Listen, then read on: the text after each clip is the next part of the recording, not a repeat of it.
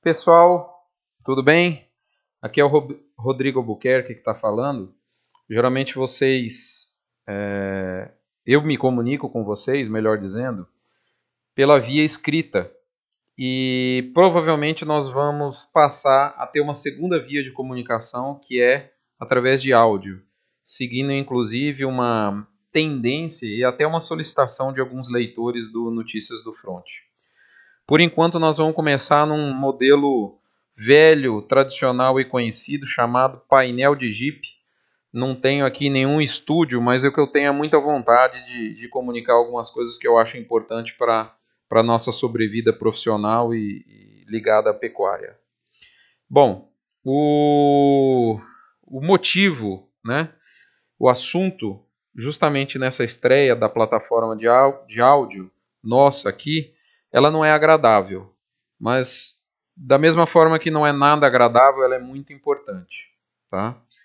Resumidamente, eu acho que é bacana se você é pai ou se você pretende ser pai, se você se relaciona, tem alguma coisa a ver com a cadeia da carne, e se você se importa com a sua família, eu acho que se você está em pelo menos uma dessas três características, né, dessas três é, características que eu acabei de citar, esse áudio ele é para você, ok?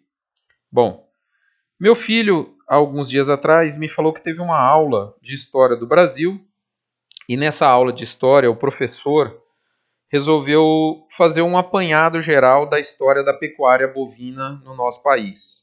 Eu achei muito bacana. Após a aula, meu filho veio me contar o que, que tinha sido veiculado. Quando ele começou a me dizer, eu falei: para, para, para, para. Escreve para o papai, por favor, tudo que ficou na sua cabecinha com relação ao que o professor passou para você e me, me manda isso por escrito que eu vou colocar no Notícias do Front. Como a gente estava, eu estava muito próximo de lançar essa plataforma de áudio, eu resolvi escolher esse tema como sendo o número um aqui dessa plataforma. E eu pedi para o meu filho ler esse, esses parágrafos que ele tinha escrito, e é, eu vou, vou colocar esses parágrafos aqui para vocês escutarem. É, ele, ele falando exatamente o que, que ficou para ele em relação à aula de história. Vamos escutar ele, é um minuto e pouquinho, só um minutinho. Eu vou colocar aqui. Eu tive uma aula semana passada sobre a pecuária. É, o meu professor ele falou um monte de coisa da pecuária que eu acho que com certeza ele não sabia do assunto. Das coisas que ele falou foi sobre o desmatamento. E quando você vai colocar o gado nas fazendas, tem que desmatar uma enorme parte das árvores. É, ele falou também que alguns pecuaristas, ao invés de tirar as árvores das fazendas, eles queimam elas. Nas queimadas emitem é, uma enorme quantidade de gás CO2 e isso aumenta o problema do efeito estufa. Ele falou também do gás metano, que com a digestão da vaca e do boi, eles arrotam e soltam pum, emitindo o gás metano. Também ele falou da adrenalina, que quando a vaca entra para ser batida, ela sabe o que vai acontecer e solta uma adrenalina na carne. É, meu professor disse também que alguns especialistas eles falam que essa adrenalina pode ser algumas causas, uma das causas do câncer. A próxima coisa que ele falou foi dos hormônios, que alguns pecuaristas eles colocam esses hormônios para o gado engordar mais rápido. Ele disse também do assoreamento, que quando colocam é, vacas próximas às nascentes, para colocar essas vacas o dono da fazenda tira as árvores, e isso causa uma seca das nascentes.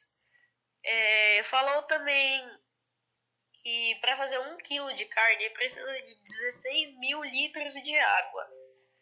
É, uma das coisas que ele também falou foi sobre que quando algumas vacas estão com pus no tendão, para tirar o leite, é, tanto que aperta a teta dela, às vezes sai pus na caixinha de leite. Eu acho que ele não sabe a diferença entre teta e tendão. A última coisa que ele falou foi da salsicha, que é pintinho moído. Ele passou um vídeo para a minha turma mostrando maus tratos dos animais, e algumas meninas ficaram muito assustadas. É, meu amigo ele também disse que algumas estavam querendo chorar. Depois disso, uma menina da minha classe ela perguntou se era pra gente virar vegetariano, mas ele respondeu que não era pra virar vegetariano necessariamente, mas não comer carne por mais do que dois ou três dias da semana seria recomendável. Bom, pessoal, é... acho que deu para entender, né? Uma criança falando, acho que torna mais claro, mais explícito. Ok. O que fazer? A minha vontade realmente era de dinamitar a ponte. Não é possível uma das melhores escolas de Goiânia, com uma mensalidade de praticamente R$ 1.400, se servir desse tipo de ataque ideológico à nossa cadeia da carne. Por mais que o meu, a minha vontade, meu, sinceramente, meu íntimo, fosse de procurar diretamente o professor e talvez partir para para alguma atitude menos interessante do ponto de vista de diálogo, eu procurei a coordenadora pedagógica da escola. Depois de explicar exatamente é, é, tudo o que se passou, eu tive a resposta de que a escola também é, chegou à conclusão que foi um erro grave o que aconteceu e a escola está realmente reparando, procurando pelo menos reparar o que aconteceu. O fato é, o estrago já foi feito. Né? O, a ciência que tanto a gente, produtor, técnicos, veterinários, agrônomos, zootecnistas, pesquisadores, a Embrapa, o APTA, Universidade de São Paulo, a Universidade de Goiás, enfim, todas as universidades do Brasil todo, é, nada disso vale perante alguém que tem licença social como esse professor para acessar as crianças. E eu fico me perguntando até quando a gente vai ter que continuar convivendo com esses ataques ideológicos contra a carne, né? Então, o meu objetivo de estar tá passando esse comunicado para vocês é fazer um pedido urgente para vocês olharem o material didático dos seus filhos. Crianças a partir dos 4 anos estão sendo expostas a esse tipo de informação errônea sobre produção de carne. Né? A gente tem que nos tornar o melhor amigo dos nossos filhos para que esses relatos cheguem realmente aos nossos ouvidos. Imagina se meu filho não contasse para mim o que tinha acontecido na sala de aula. Né? Eu diria que a, a integridade intelectual, a integridade nutricional das nossas crianças, as crianças do Brasil afora, está sob ataque. Um ataque ideológico. Não é possível a gente permitir um negócio desse. A gente tem que ser defensor da qualidade da informação que chega para a nossa família. A gente precisa urgentemente, através das associações ligadas a, ao setor produtivo, acessar o Ministério da Agricultura, desculpe, o Ministério da Educação, talvez pela ponte do Ministério da Agricultura, e rever o material didático que está sendo exposto às crianças de, de, eu diria que de 4, 5 anos para frente. Por favor, eu não vou falar o nome da escola, para incentivá-los, para deixá-los com a pulga atrás da orelha, quem é aqui de Goiânia, a ir atrás do material didático dos filhos e ter uma conversa muito direta e franca com as suas crianças.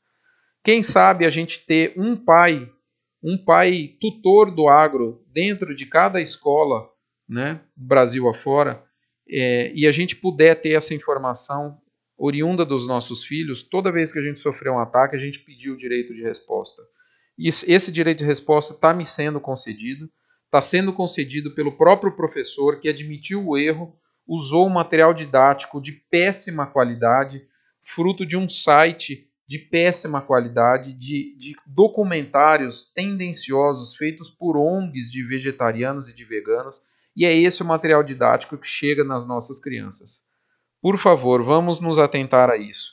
É o pedido que eu faço a vocês e a gente precisa nos organizar mais como cadeia para acessar o Ministério da Educação do Brasil.